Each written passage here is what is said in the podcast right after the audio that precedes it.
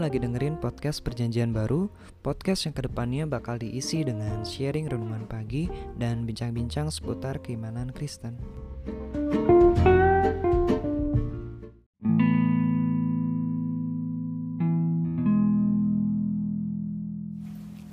Nothing more, nothing less.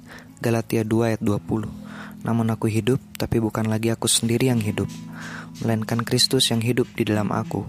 Dan hidupku yang kuhidupi sekarang di dalam daging adalah hidup oleh iman anak Allah yang telah mengasihi aku dan menyerahkan dirinya untuk aku. Kita dibenarkan bukan karena melakukan hukum Taurat, tapi karena iman di dalam Kristus Yesus. Hal ini bukan berarti Paulus memberikan sertifikat halal melakukan dosa, karena Yesus pun bukan pelayan dosa.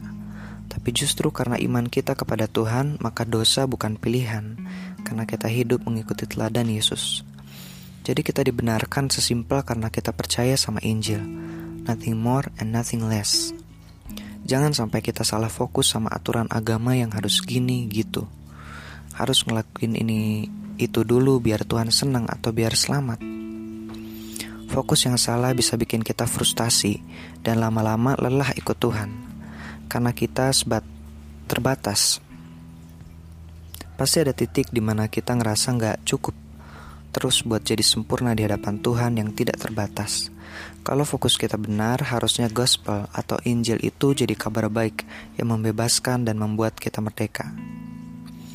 Tapi ingat, namun aku hidup, tapi bukan lagi aku sendiri yang hidup, melainkan Kristus yang hidup dalam aku, dan hidupku yang kuhidupi sekarang di dalam daging adalah hidup oleh iman anak Allah yang telah mengasihi aku dan menyerahkan dirinya untuk aku. Apa kita sudah menjadikan dia sebagai Tuhan dalam hidup kita?